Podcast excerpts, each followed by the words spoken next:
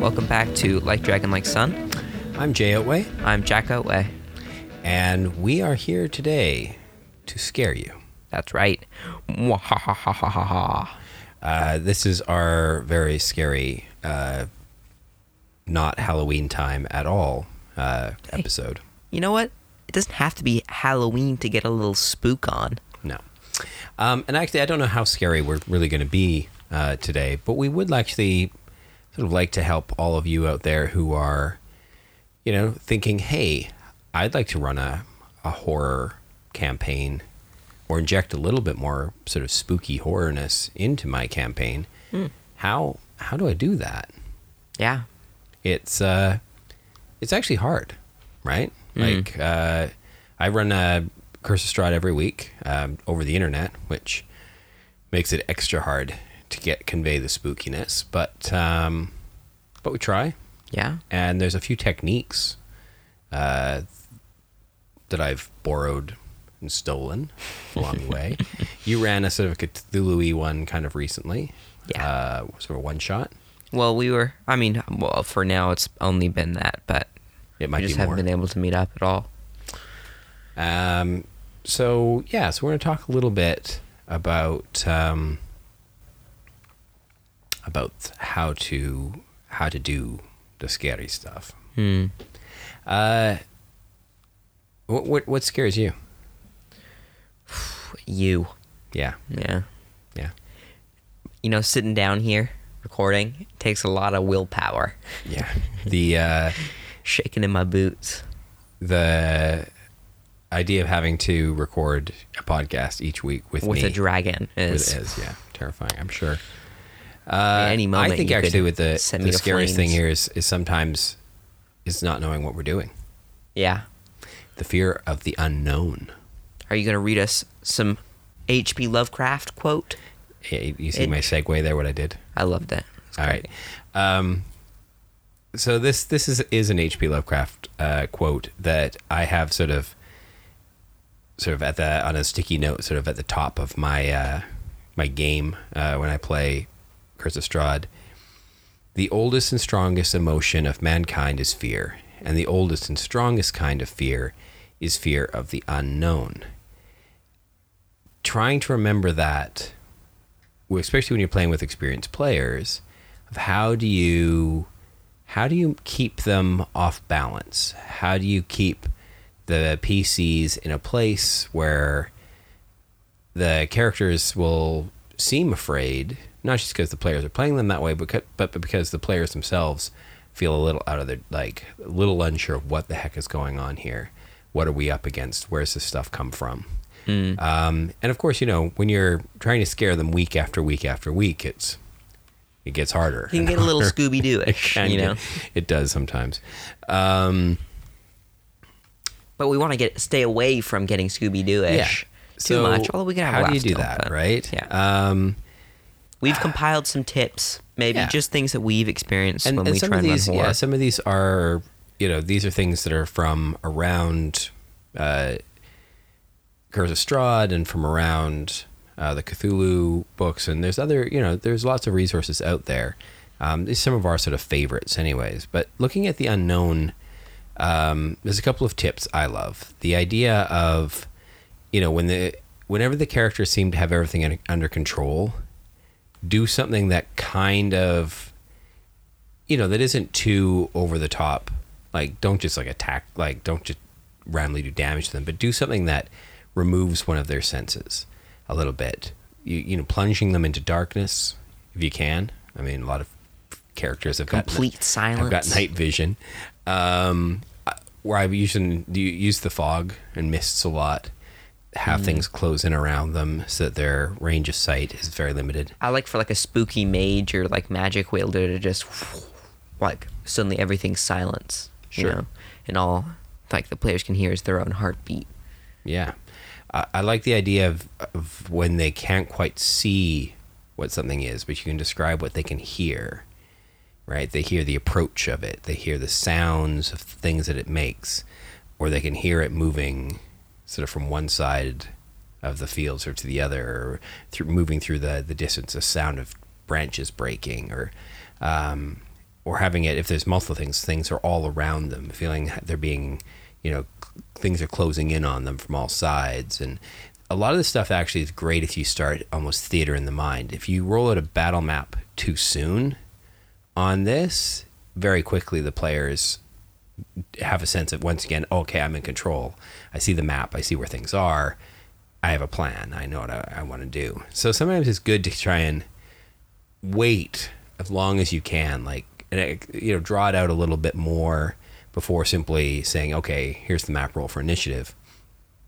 Give them a chance to feel the scene. Uh, I, my my players are in the swamp right now.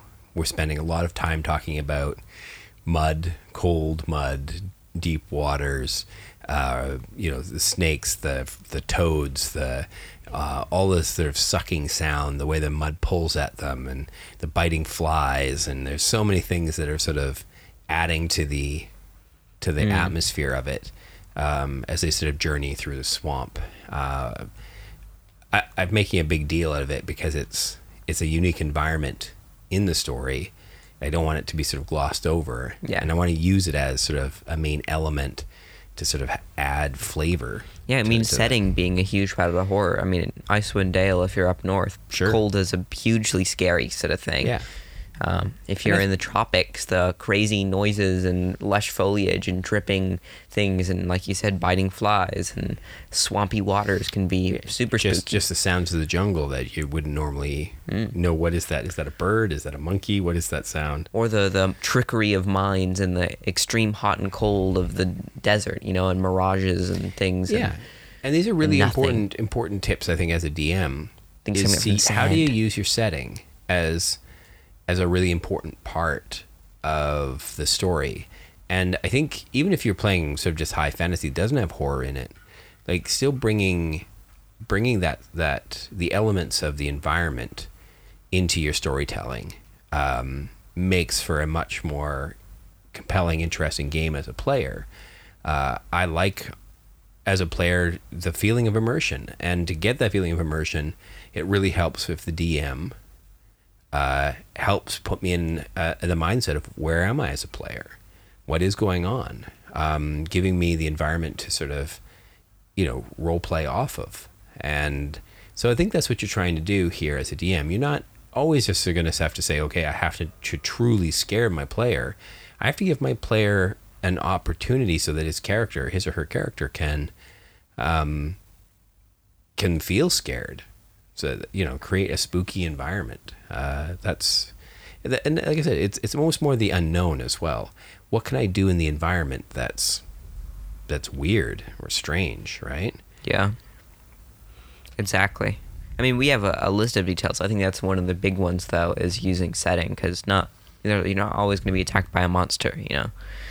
Well the monsters are coming right? It's true. But that's the idea is, is, that they're coming. But you're not always being attacked. Is my it's, point, right? It's they're yeah. not always a threat. You well, know. this is and that's the best part is sometimes is how long you can make players think you're about to attack them, and then not. Just sort of have them on edge uh, a little bit. Um, mm. And that yeah, there's these there are these sort of like we call primal fears, um, like fear of the dark, fear of fire, drowning, predators, disease, parasites, isolation, starvation. I've got this little list. Um, and generally, like sort of anything that kind of rattles the the brain's subconscious capacity for pattern recognition, right? Something something that just yeah. doesn't fit uh, in a setting. And that's the other thing. Like you can, if you're describing this cold, icky, miserable swamp, and then there's suddenly a beautiful flower growing there in the middle of it. Um, you know, a bright patch of color amongst the gray mud. I mean, that right there, every player is like freaked out. They're like, what? Uh, that thing? That's a that's a trap for sure. and and just things like that that could just be nothing, but you throw little details and stuff in, and it will it will get them uh, sort of off off balance. And so while they're looking at the flower, that's when the you know they don't notice the scarecrows. I've just got moved a lot closer to them. Yeah. But then they associate the flower with danger even more. That's the thing. Well, the flower turns out to be part of a corpse. Um, Right. what do you call it? Corpse plant? Corpse flower? Yeah, corpse flower. Is a Yeah. corpse flower. corpse flower, uh, which are stinky, miserable, terrible things. Uh, I nerfed one and put it into my most recent. One of my game. favorite monsters, honestly. Very cool Um, thing. Fun times. Is it undead or is it plant? It's a plant, but it pulls undead gunk It's one from it. of the best plants, I think. it like it rises up and it has like corpses and that's sort of wrapped into its roots, and it can like pull a little zombie out and put it into play. like everyone's kind of like seen treants and like awakened shrubs, and we're like, okay, you know, twig blights maybe. I think they're undead though, aren't they? no, no, so kind of. I guess so. The blights play a part in Curse of Strahd. Right, but of- my point but no is that plants- corpse flowers. the plants no one are sees corpse flowers undead. very often. They're like they're they're undead adjacent, but they're not. They're plants still. Yeah, it's weird though. Then why isn't an undead beholder a aberration? Yeah. It's fast and loose with D and D. D and D's nomenclature's a little bit all over the place. Yeah, but there is something about adding details to the way you're describing something, which I feel is a, a huge part of the whole horror Yeah, I mean, spooky idea. and that's just it. Like, and this is this is where it helps if you if you are if you have the time to write a little bit more for each little space in your encounter. Sometimes I think adding to adding your own personal details. And I think yeah, this this is if you're not a writer per se, uh, as a DM, this might intimidate you a little bit, but you don't have to be like a huge wordsmith to make this work. But it's the I don't know. It's like adding adding little extra stuff into a scene, like sitting there and trying to think and imagine. Okay, so they've come into the into a room in this like house, and you're like, okay, well, there's kind of creepy paintings on the wall. But then you go, well, what is creepy about that painting? And just stop for a little second and think, well, what's in the painting? And it honestly doesn't matter what you come up with, but the creepier the better. And if it could be, I don't know, some strange image of a, you know, perhaps you think, okay, well, we be a portrait of a woman. But what if she was like a portrait of a woman holding a rat by its tail or something, uh, dangling it in the air, and the rat trying to turn back, and you can see bite marks on her wrist or something. Like you do, I'm just winging this right now, but something like that, which may have absolutely nothing to do with the story. But it's those sorts of like extra creepy, like, what the hell is this? Sort of like, where are we? The paintings around this place are, are messed up. It's that sort of stuff that, you know, that you can add in um, that first of all makes the story completely yours, and and you can then also, if you know your players, if you know the stuff that kind of freaks them out a little bit, it's the stuff that you can kind of poke at them. And okay, let me just put a caveat on this as well. Session zero, if you're going to do horror, you got to get everybody to buy in. You got to make sure there's like a little checklist. You're like, is everybody okay doing body horror? Is everybody okay? Is anybody have any trigger points? Is anybody like, if I talk about rats biting people, is that going to like make somebody cry? Like, is it going to trigger trauma trauma from their childhood? If anybody's got some like deep trauma that they can't like handle certain things, trauma. they they need to tell the DM and everybody sort of early on, you know, so that there's a safe space. Um, a, a we don't go there space. Um, I had to do that with with my players at the beginning of this one because I know some of them. Uh, I thought some of them might be worried about uh, the amount of in Curse of Strahd. There's a fair bit of like children being killed, sort of things kind of going on, and I'm like, is everybody okay with seeing kids die? Um, because that that freaks a lot of people out. A lot of people that's like uh, it's too far. It's like that's a no no. Like I don't want to go there, sort of thing. Um, but it comes up uh, kind of often, or potentially could be part of the story in Strahd. uh, and uh, and for us has been a recurring theme. The there's a lot of spooky kids stuff going on, uh, and so yeah, you just gotta make sure that your players are cool with with a bit of that, and then yeah, you just work in just work in weird details. Um, there's in Curse of Strahd, there's these little dolls called Blinsky dolls, and I just have them. I just I, I sprinkle them in all over the place. Um, places where they're not even normally in the story, I add them in, and I often add them in so that the details of the dolls end up looking very much like the the the PCs, the characters, uh, and just doing kind of creepy, weird things like that. Like sometimes it's just like I don't know, trying to find ways that. Yeah, but you can't be too random with it either. No, I, I, I'm, it's not absolutely. You're right. Like this isn't just about being random. Um, you're absolutely right. Like you should have a focus for all your like whenever you're running horror. Um, you have to have like I actually have a focus statement. Oh. Um, it reads like this. It says, "Every scene, every character, every detail leads towards escaping the mists, the secret knowledge that allows us to return to our lives and perhaps free the people of Barovia from Strahd." But each encounter hints at the unseen monster, not Strahd, nor the dark powers of the Shadowfell. It is the monster we all carry, the dread domain inside us all, the fear of losing our hum- humanity, of reliving our mistakes again and again as we watch ourselves become the shells, the shells of our former selves. The shelves of our former selves. Without hope, without ever achieving our dreams, with only the sadness of failure repeating again and again. So my details tend to to play back into that. So you see the character, the the NPCs caught in these problems. You see the monsters themselves caught up in these this sort of loops, um, these sort of things that are just sort of perpetually going on. And in some ways, this kind of my I offer the, the players a chance to escape horror and the fact that they as as heroes I think in like true horror they can never you can never really overcome the horror. You can only kind of maybe run from it or delay it somehow. But in this I do let them often break these cycles. But sometimes it doesn't work. Um, as often as I can, I try to sort of have it sort of like when they think they're doing good, they end up just becoming, you know, more part of the the problem. Uh, and or that they you know they succeed but it's too little too late um, to make any real difference and those sorts of things i think keep the keep the mood sort of dark.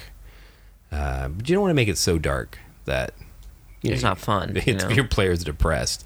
They do have a lot of chances to be heroes. Um, and sometimes moments that i th- thought were going to be like like a spooky like jump scare sort of fight like we had this one planned on their way to the swamp that just turned into like a comical, like the the little encounter on the road, which they were way.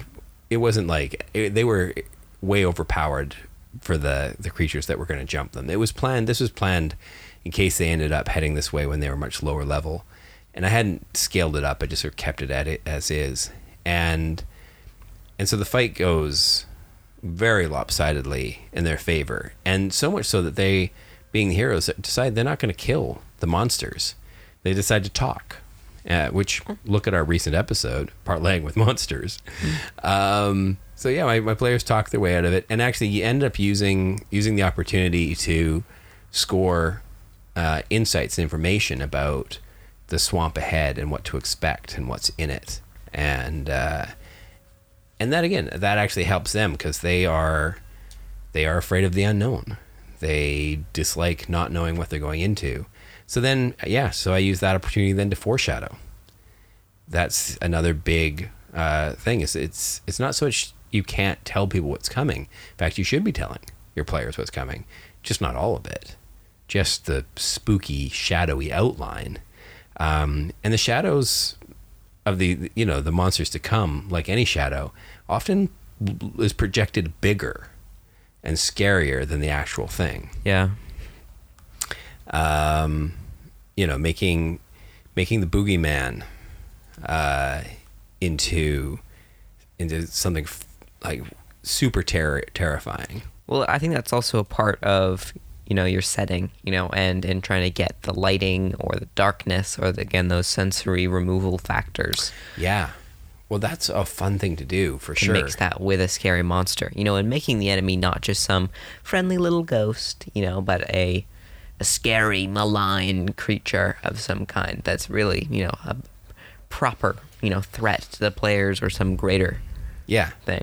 Well, that's it. I think even I did that with the the ones I encountered on the road as well. Is that that even once you know hostilities die down, there's always this sort of sense that the monsters, whoever you're, or even the NPCs, everybody that they're interacting with, that there's a potential for betrayal. That there's always a little bit something a bit odd about the way that people leave them. That there's- Shifty. there's only a few that they feel like okay they're on we're on the same side as them and in fact in those cases those are the ones i want to portray them with the most you know i want to sort of i sort of almost feel like that's I feel like you can't break your the trust too many times. we gotta be careful obviously yeah there's You don't there's trust anyone anymore. well that's just that's just it i mean as the campaign gets you know grows to to sort of its climax maybe i want them there maybe that's where i want to get the players to is a point where they they Can't trust anyone. They don't even trust each other. That would be that would be awesome. Um, I don't think I can do that though. I think that I think they're too. I think they're too heroic. Uh, frankly, they're just too they're too good at what they're doing. They've become quite a a well tuned little unit. Um, and none of them are perfect. They all play very like they all play kind of flawed characters, but it's great in the fact that they all trust their each other's flaws to be consistent. Um, they know the assassin is just going to do assassiny things, Mm. and uh, and they always count on it. They're just like you know they. If, if, if one time he said no, I'm not going to kill them, they that that point they'd be like, okay, he's been replaced. he's a doppelganger. Um. So yeah, they Yeah. they trust the monsters within themselves. But I think there's something then to trusting monsters like you think, oh, especially like more experienced players, like, oh, I know what this stat block is. I'm not scared of it. And then to di- divert that is to add something strange to the stat block or change something, you know, or Yeah. add hit points or change Yeah. just meta things or actions they can do. And suddenly they're like, what? I don't know what this is anymore. Run, Yeah. run. Absolutely, and I and you know, Curse of Strahd does that out of the box with its Strahd zombies, um, making them you know a bit different. And I think you know just keep going with that. If you've got time to prep it, just you know add some extra features. Um, I've actually grown over the last year to sort of feel like I'm okay adding a legendary action to almost any creature. I mean, don't overpower it too much, but give it something, especially if you're playing a horse setting, something it can do outside of its turn that that kind of freaks out the players a little bit. Maybe it can move. Maybe it can uh, do something that blinds a character, or you know, so anything that sort of plays against you know the idea of fear of darkness, fire, drowning, you know, diseases, parasites. I mean, is this thing infested with something? Like, is it and not just an owl bear, but an owl bear with disease? You know what I mean? Is like a, like a different thing. And if it bites you, do you get the disease as well? Um, yeah, add add things like that into it, and yeah, and suddenly we don't know that we don't know that monster anymore, and because I don't know it, I'm more scared of it. Yeah. Exactly. I mean, I mean, even sitting at a table, being like, "Oh, I know a beholder. I'll just do this and this and this." Oh, I got to and stay out of its eye cone. I got to do that, you know, and yeah, you But change. then you realize oh. its Oh. eye cone moves on its own, or you know, well, there's oth- there's alternative beholder stats you can use. or that- the eyeballs detach and float around the room, Yeah, uh, uh, you freak people out with with variations. Um, Oh, there's new rays, some stuff like that. You know, things like that to try and change it up a little bit, especially if you have players who really know the monsters well. Or if you've always had an idea like, oh, these zombies don't quite feel like zombies I want them to be, you know? Like, it, in narratives, they're always like contagious and, you know, growing in numbers and, you know, I want them to be able to run and do this and do that, you know? And so you can replace some of their shambly, uh, just bite you, don't do anything else traits, you know, to, yeah, bite marks could be a bad thing, kind of like werewolfism stuff, you know? Sure.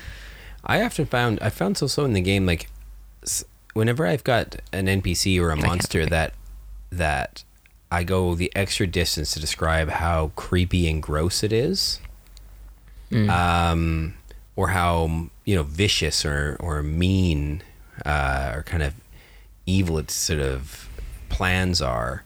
Uh, that you know that stuff that stuff really changes the uh, the way the players interact. I've even got like there's a couple of like uh, NPCs that could provide like healing or even raise dead uh, services for the party should things get nasty.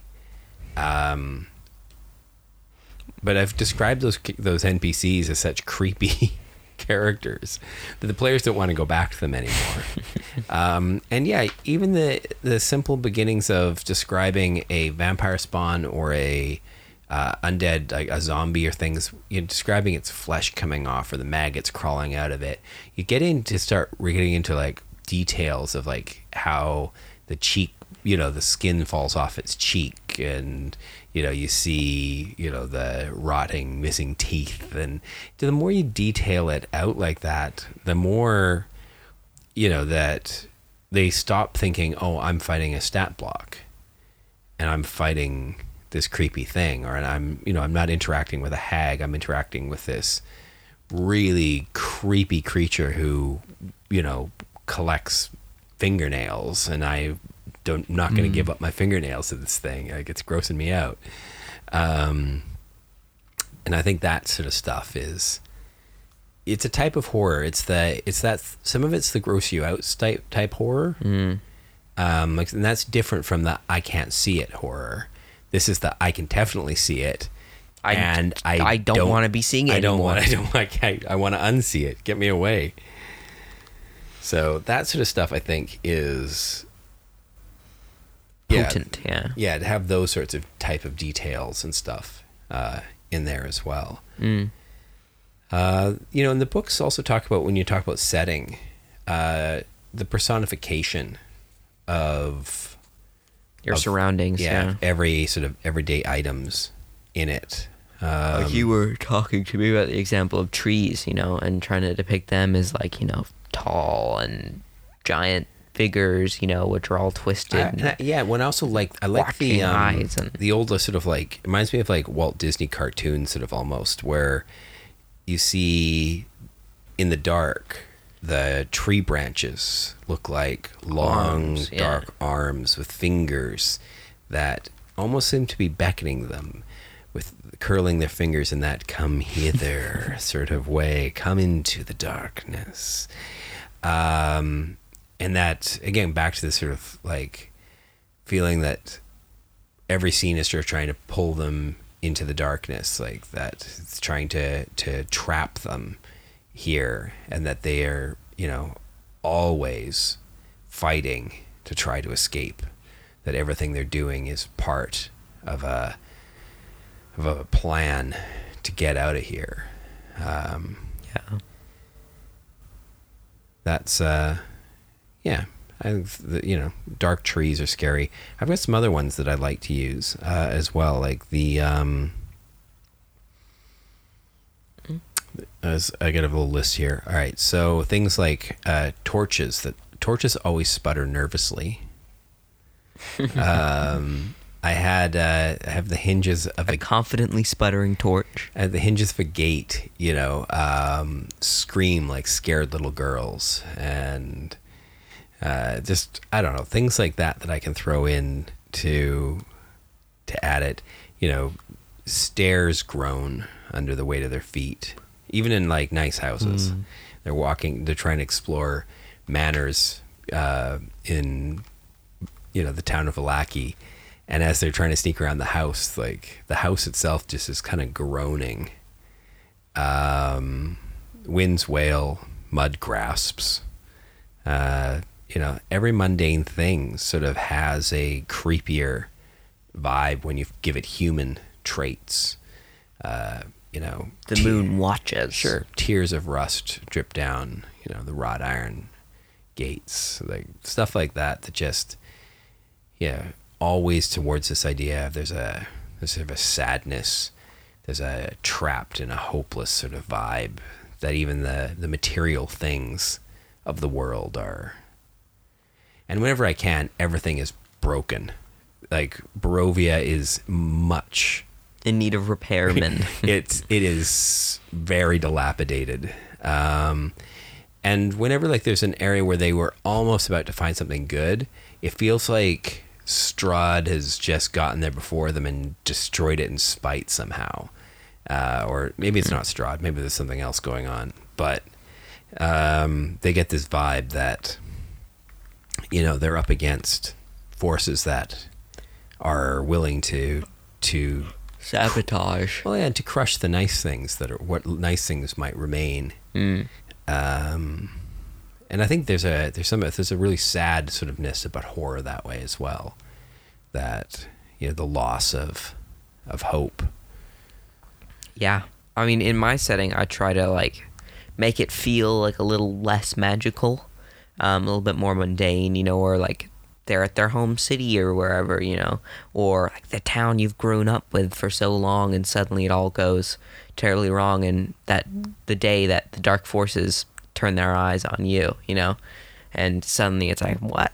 Ah, You know, everything goes wrong or, um, spooky things just start happening, you know, that are in contrast with everything else. So like shocking, you know, or, or like ah, make it stop, you know.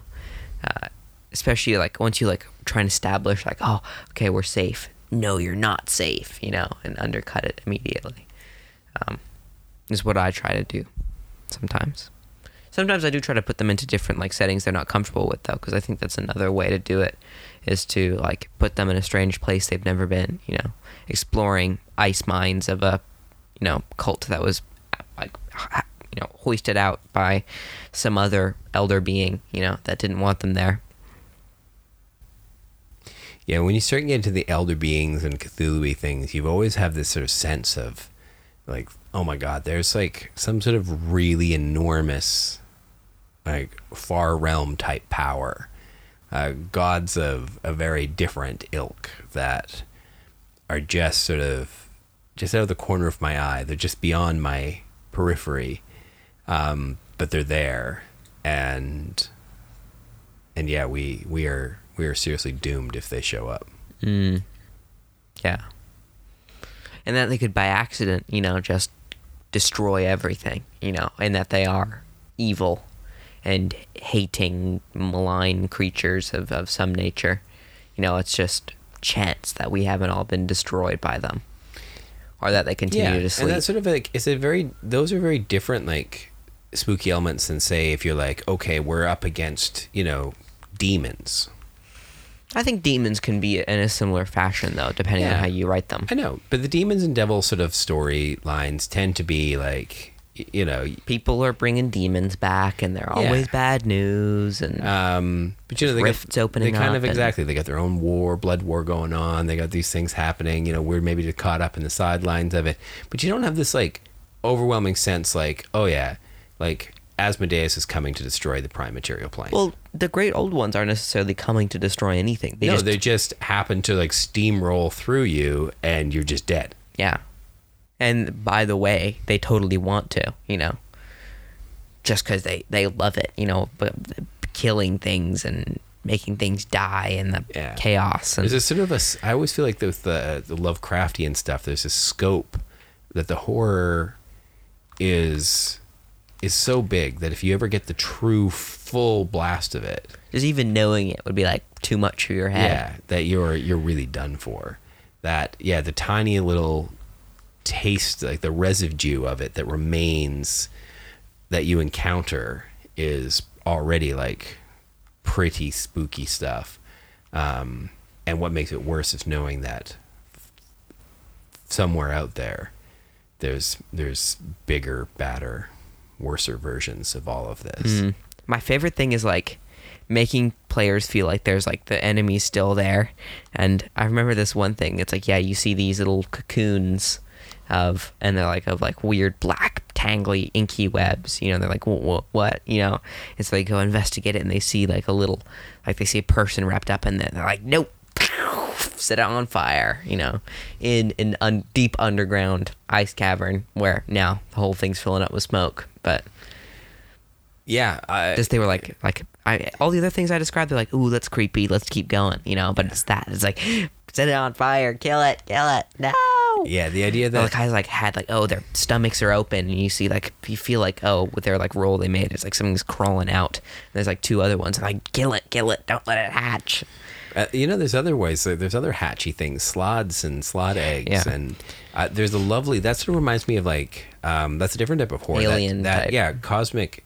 So yeah, the, a lot of the Lovecraftian stuff does get into that cosmic horror sort of realm. well cosmic um, horror is more of a sort of existential maybe oh my right. god What am I know? thinking of? It's like I'm thinking like, like sci-fi humor, grotesque, really. you like know, it's the sci-fi it's aliens. aliens. Exactly. It's just that idea of that thing laying eggs in you and it hatches. Uh, but isn't was aren't the fish people Cthulhu? What the the Dagon, the Innsmouth stuff. Yeah, the Innsmouth. I don't think they Innsmouth lay eggs in people, but I do think I it's like a heritage thing. Oh, is it? I wasn't sure, but there's sort of like I get this vibe from love, like something I'm thinking about that. Anyways, it, yes, laying eggs in somebody is a horror theme, and or seeing people who've been tied up and harvested somehow, putting that sort It's of even bit like into it. Um, fungal type things, especially in nature when you see like yeah this fungus or parasite. Sure. You know, it's so creepy. And then the, the the rescuing somebody, cutting them down. They're like, "Yeah, I'm okay now. I'm okay." And then you know, you've got this thing inside your party, basically wandering around with you. And yeah, maybe it explodes. Maybe the egg out of it. Maybe it or takes them over, Or maybe it's already taken them over. It's just pretending to be them. Imposter, um, Among Us style. Yeah. And and I think that Among Us idea is wonderful. Yeah. Uh, there's a, a wonderful series, uh, Dark Dice, uh, if you like podcasts. There's a, they do a horror D and D run, which has got a lot of that. You know, who do we trust in our midst, sort of thing, and it's it's got players who switch sides and work with DM and does all sorts of crazy stuff. um, and uh, yeah, it's that's scary. That's spooky, scary stuff. Yeah. Um, and then what harder to I think I think if you think you're going to do the switch sides thing uh, with a player, that's uh that can be done with really amazing effect, but I think it's a real end game sort of thing to do. Yeah, I think if you do it like, I think if you go do do, do it too soon, um, yeah. Then because then what do you do from there? You know, you Yeah. can't trust that player again because it's Yeah. like you're just gonna turn on us again. You know, Yeah. and it's kind of hard to do right. One of my favorite ways we like. I've done it in the past. Is my friend sort of ran a quick game um, that was like clearly too lethal, um, but he was like, okay, just pick a monster you want to play that kind of makes sense, and then in the next encounter you can be that monster, you know. And it's like, oh, okay, this is kind of cool, you know. And now that chaotic, unpredictable monster, even the DM can't predict, and like the DM's running his own lair actions or things, but now like there's this outside force of some shambling mound that comes down, you know, that the player's controlling, especially it's a more complicated type monster. It's kind of it's like a oh okay, I'm I'm not done with, you know, or an NPC that suddenly the the player can make or can take on that then becomes you know follows the party. I think taking agency away is kind of like the uh you know sort of part of that usually, but I, I thought it was so clever how he's like oh no just what what kind of monster do you want to be? You know? And the next thing he's just sort of like t- talks to me I'm like oh I'll do this you know? And then we come back and it's like suddenly ah! You know? Playing a monster all of a sudden is like whose side exactly are you on here? Well, that's just it. And I, I liken the idea in Curse of Strahd that if you have got some strong players, that if Strahd has decided to start visiting one of them, and you can start working that in a little bit, so that when they do finally get to the big fight, uh, that that that player at that point does turn on the party and join. And so the party, because there's always a little question like, well, I don't get like Strahd's not so tough. Like his stat block, if you just look at it, he should be you should be able to defeat him. But I think eh, you're not playing him like that sort of monster. He's not just you know some troll you found in a cave, right? That this guy has got spies everywhere. Like everybody you've been dealing with this far, you don't know how many of them, which of them are working for him, and which don't. He knows pretty much everything that's going on in the game. Mm-hmm. He knows everything that you've done, everybody you've visited. He knows, you know, all of the, strength and weakness of your character. He, you know, you can add any of the anything you want from along the way. That suddenly that item that you thought the char- the characters thought was really great, suddenly now you realize that It's a tracking device of some Strahd, sort. Strahd or- put it there for them to find.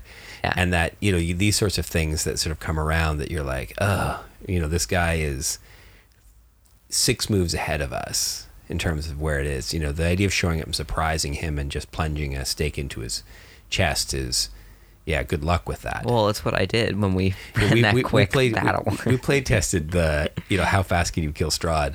Um, it's pretty quickly if you if you got a, a nice build of any kind, really. what and you level? set We went for a pretty high level build in that. Was it? I think it was like level 11, something like that. Level thir- 12, yeah. 13. With a, but with a pretty like direct. But you gave me the sun sword and you gave me a wooden stake. Yeah, but I mean, So, you'd have those things if you, by that point in the game, anyways. Like the, the players have had practically had lessons on how to kill vampires, um, like they and you know how to deal with ghosts, and like they've become they've become monster hunters through the process of their adventures in it. That's what I'm saying. Like there's horror doesn't actually, for my game, anyways. As much as I try to put the elements of it in there all the time, and I, you're right. Sometimes it's Scooby Doo and it's kind of funny, which is good because you need that element. But other times it's quite heroic. Like you know, we look at the new cover art for the new, uh, you know, Domains of Dread Ravenloft stuff that's coming out, Yeah. and it's got Ezmerelda. Van. Richten's It's got guide yeah, Van Richten's guide to Ravenloft. Ravenloft.